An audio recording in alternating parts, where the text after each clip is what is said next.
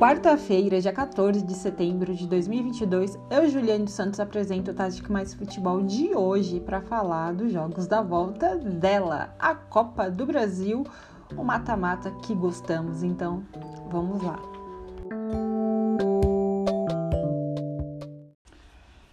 Bom, então vamos lá falar dos jogos da volta, né, meus ouvintes, dessa Copa do Brasil, chegando já na reta final.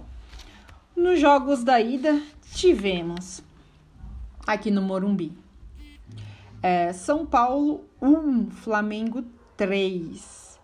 Né? Foi um São Paulo, é, aquele São Paulo oscilador, né? que a gente vem comentando bastante, a gente vem ainda comentando muito é, sobre a identidade, ainda que não, o Rogério colocou, só que vem oscilando bastante, né? Inclusive a gente pode debater sobre isso. Eles estão classificados para a Sul-Americana, havia perdido um pouquinho aquele ímpeto, se perdido na rota, mas retom retomaram, né? Retornaram à rota assertiva e estão na grande final da Sul-Americana, né? Contra o Independente Del Valle. Então a gente vai falar agora então um pouquinho sobre o que esperar desse São Paulo, né? O São Paulo que perdeu de 3 a 1 em casa para o Flamengo, o gol do, do São Paulo foi feito pelo Nestor. E o Flamengo, né, avassalador aí de Dorival Júnior, que vem é, pensando muito nas Copas, né, na Copa Libertadores e também na Copa do Brasil. Os gols foram no João Gomes, né, super volante, do Gabriel e também do Everton Ribeiro. Agora o jogo é no Maracanã, assim, 3 a 1 Ah, Juliana, mas é um placar reversível. No futebol tudo pode acontecer, mas a gente sabe que o Flamengo é muito favorito, vai jogar no Maracanã, Maracanã lotado, o São Paulo, né, que ao meu ver pensa muito agora na Sul-Americana, que é mais algo pal, é, palpável para a equipe do Morumbi, não que não seja a Copa do Brasil, que sim é o sonho de todo torcedor do tricolor, que é o único título que o clube não tem, mas tem o Flamengo pela frente, né? E o Flamengo numa fase assim abissal e eu acredito que vai ficar bem difícil sim para esse São Paulo. O São Paulo que, né, igual eu falei para vocês agora no início, havia perdido se perdido no meio do caminho, remanejou a rota, mas é, ainda vejo um São Paulo que não tem né, um, um, elenco, obviamente, igual tem o Flamengo, e não tem ainda uma padronização de jogo como tem o Dorival Júnior no Flamengo. Né? Então é, eu vejo que o jogo lá é óbvio, é bem favorito ao Flamengo, acelando aí uma grande final para a Copa do Brasil. E assim, eu, eu vou até frisar algo sobre o São Paulo sobre a questão de padrão de jogo, né? Nesse jogo no Morumbi, no jogo da ida, ele fez uma linha de quatro, né? O Rogério Ceni, obviamente, foi duas linhas de quatro, povoando um pouquinho mais meio campo, óbvio, óbvio para não dar campo pro pro Flamengo e assim, dentro do padrão de jogo, o São Paulo conseguiu realmente inibir e inibir o jogo do Flamengo e não deixar realmente aquele Flamengo ser mais efetivo nas ações de jogo, né? Então, é, a leitura que o Rogério Ceni teve obteve sucesso realmente com essas duas linhas de quatro. Ele deixou o Rafinha, né? ele entrou com o Rafinha fechando essa linha e liberando o Igor Vinícius e colocando o Elito no lugar do Reinaldo. Depois o Reinaldo entrou, o Elito é mais defensivo, o Reinaldo é mais ofensivo. O Patrick, que entrou muito bem, por sinal, né? Vem jogando muita bola o Patrick, inclusive, com a camisa do São Paulo. Inclusive ele, que praticamente deu a classificação ali, né? Foi para os pênaltis na Sul-Americana, mas ele entrou muito bem fez os dois gols para o São Paulo, enfim. E, e, tem essa questão, né? Então, o, o Rogério Ceni que vem apostando no garoto Igor Gomes. Que assim, é o garoto já está queimado pela torcida vem jogando muito mal. O São Paulo, que nesse último final de semana no clássico contra o Corinthians no Morumbi, entrou totalmente reserva. Né? E o Igor Gomes entrou, enfim, saiu, saiu vaiado, ele até chegou a chorar no banco de reservas. E assim, eu acho que é o momento até mesmo de preservar o, o atleta, né? o Igor Gomes, ele é da base, né, do, do São Paulo, é de Cotia, os garotos de Cotia, né, assim como o Nestor. E, assim, a fase não é das boas. Eu acho que, assim, é, o Rogério Ceni obviamente, nessa quarta-feira, vai entrar com um time titular, assim. É a incógnita. É isso, né? O Rogério Ceni ainda não. Ele mescla muito os times, não tem um padrão. Por isso que acaba oscilando bastante a equipe do Morumbi. Mas eu acredito que hoje ele entre sim. Ele até entrou nesse último jogo pelo Campeonato Brasileiro do final de semana contra o Corinthians no Morumbi é, com time reserva. Então ele vai entrar hoje com um time no qual é, foi classificado para a final da Sul-Americana. Então acredito que o Patrick entre, né? Com o Calério, o Luciano na frente, enfim, o Reinaldo na lateral esquerda. E eu acredito que vai ser um time titular, nesse time titular no qual venceu a Sul-Americana, porque a gente nunca sabe, né? Nesse, nesses últimos jogos aí foi muito oscilador é, a questão do, do que ele mandava a campo. Mas acredito que sim, o Flamengo vai é, tem tudo para vencer. O favoritismo é ao lado do, do time rubro-negro, vai estar tá jogando em casa e um placar de 3 a 1 né? Então vamos ver como vai se portar nos minutos iniciais lá no Maracanã, equipe do, do São Paulo, do Rogério Ceni, para que realmente possa tentar algo contra um Flamengo, um Flamengo que vai titular. Nesse último final de semana, lá em Goiás, contra em Goiânia, né, contra o Goiás, empatou é, o a, um a um com um time mesclado, né? Depois entrou alguns titulares no segundo tempo o Dorival Júnior também poupou, visando já esse jogo de hoje, dessa quarta-feira. Certo, gente? Então, eu acredito que vai ser o time titular, obviamente, da equipe do Flamengo, né? Com, com a força maior, o Pedro, Pedro que foi convocado, enfim, pelo Tite, né? Então, enfim, né? Era tudo que a torcida brasileira queria.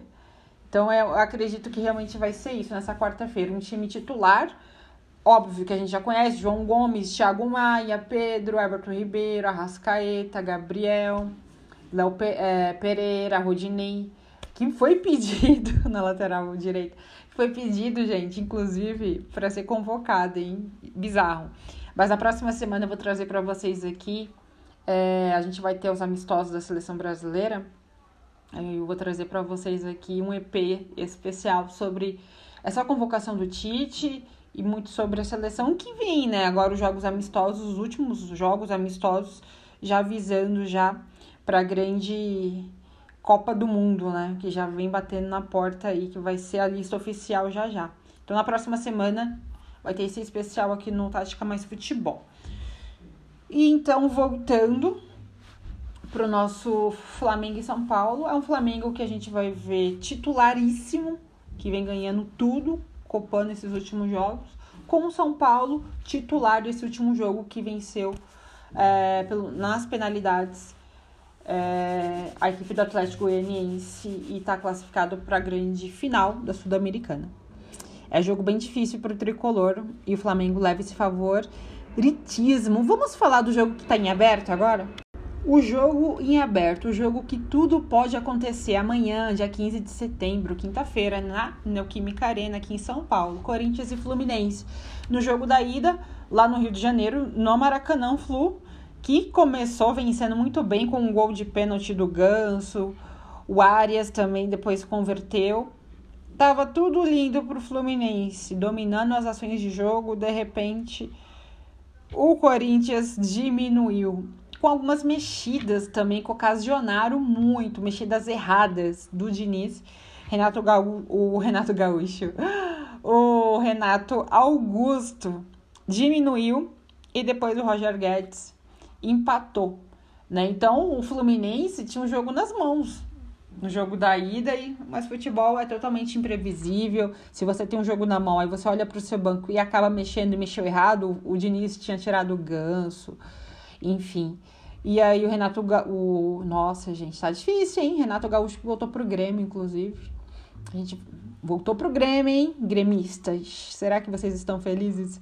É, o Renato Augusto, que é um baita, né, de um meia, é, que joga muita bola, um segundo volante, enfim. Atua demais, controla muito bem esse meio-campo corintiano. Entrou, entrou bem é, e acabou diminuindo. E depois, com um erro, né, também. Um erro ali na, na saída de bola também do Fluminense. E depois o Roger Guedes também conseguiu empatar também com as mexidas erradas que o Diniz ocasionou na partida. Agora aqui na Neoquímica Arena, na, na data de amanhã, tem tudo realmente para o Corinthians conseguir para a final e assim também o Fluminense, que vem jogando muito bem né, nessa temporada. Então é um jogo mais em aberto dessas semifinais de Copa do Brasil. É, para mim vai começar do 0 a 0 porque com 2 a 2 né, gente, então realmente tudo pode acontecer, que foi no jogo da ida. Né, Fluminense, eu vejo um Fluminense mais compactado coletivamente, e um Corinthians com peças individuais que pode desequilibrar. Né? Tem um meio-campo ali que vem jogando muita bola também, é o Fausto Vera, que conseguiu se encaixar muito bem agora nesse meio-campo. E, e quando ele joga né, com o Renato Gaúcho. Nossa, tá difícil, Renato Gaúcho. o Renato Augusto. Eita, meus ouvintes, o Renato Gaúcho não quer sair hoje daqui da minha, da minha boca e da minha cabeça. Misericórdia. Enfim, é, quando o Renato Augusto com o Fausto Vera, né, os dois saindo jogando juntos, o meio-campo do Corinthians fica muito compacto, né? E assim, eles se associam muito. Então vamos ver, porque o meio-campo com os dois, o ataque fica outro. O que mais me chama atenção também agora com é, a, o posicionamento do Roger Guedes, que vinha jogando né, praticamente no qual ele não gostava, que era mais centralizado, agora ele joga com mais mobilidade, ajuda também muito ali nas ações ofensivas, em tentar quebrar a linha de marcação, chegar com mais é, precisão dentro do campo de ataque, né, ele caindo para os lados, flutuando entre linhas, então tá bem interessante é, agora com Fausto Vera e o, o Renato Augusto, olha aí, saiu. Sim, Renato Gaúcho, que deu essa consistência e essa compactação no meio-campo corintiano. Então acredito, se os dois realmente já sair jogando muito bem, que no caso isso vai acontecer, né? Apesar que o Renato Augusto vinha numas baixas, né? Não jogou nos últimos jogos, entrou no segundo tempo contra o Corinthians no último final de semana, mas ele e o com Fausto Vera é o que dá a liga para esse campo de ataque do Corinthians. Então, e aí você tem essas peças individuais do Corinthians que consegue desequilibrar, do outro lado você tem um coletivo do Fluminense que já está muito bem conhecido, né? Então você tem ali um Ganso, o Arias, o Ganso que dispensa apresentações, sou muito fã do futebol dele, desequilibra em qualquer tipo de situação dentro do jogo né, um com um passe magistral, com uma quebra de linha de marcação, um passe de ruptura, ele é muito diferente, né? Então você tem o Cano, que está numa fase também astronômica, é um dos goleadores do futebol brasileiro. E tem uma defesa sólida também, que eu acho muito subestimada, com o Nino, que eu acho um baita zagueiro, então é, eu vejo um coletivo muito forte do Fluminense contra um Corinthians com as peças individuais que são é, o destaque e aí a torcida, que é o fator, é o 12 jogador que vai entrar com tudo para ir para essa final da Copa do Brasil. Então hoje, amanhã e hoje, né? Hoje com o Flamengo e São Paulo e amanhã também com o Corinthians e Fluminense, tem tudo para ser esses grandes jogos e óbvio, o de amanhã entre Corinthians e Flu em aberto. E vocês? Quem vocês acham quem vai para a grande final da Copa do Brasil? Bom, esse foi o Tática Mais Futebol de hoje. Enxuto, né? Com essas análises enxutas, mas vocês podem compartilhar é, nas redes sociais de vocês, com seus colegas, amante da pelota. Compartilha, manda para todo mundo. E você também quer dar um feedback? Fala, Ju, fala mais sobre isso, sobre aquilo, enfim, é só me mandar, tá bom? nas, nas minhas redes sociais, que é o arroba ju com HC 2S Santos, que é lá no Twitter. Sou mais ativa por ali, tá bom? Um grande beijo para todos vocês, uma excelente semana, uma ótima quarta-feira, quinta-feira, de muito futebol, de muito mata-mata e até a próxima semana. Quarta-feira, dia 21 de setembro de 2022, eu, Juliane dos Santos, apresento Tática Mais Futebol dessa semana, hein? Estamos chegando no final de setembro, isso significa que falta um mês, um mês para a Copa do Mundo. E é sobre isso que vamos falar hoje, sobre os convocados dessa última convocação dos amistosos da seleção brasileira. Então vem com a gente.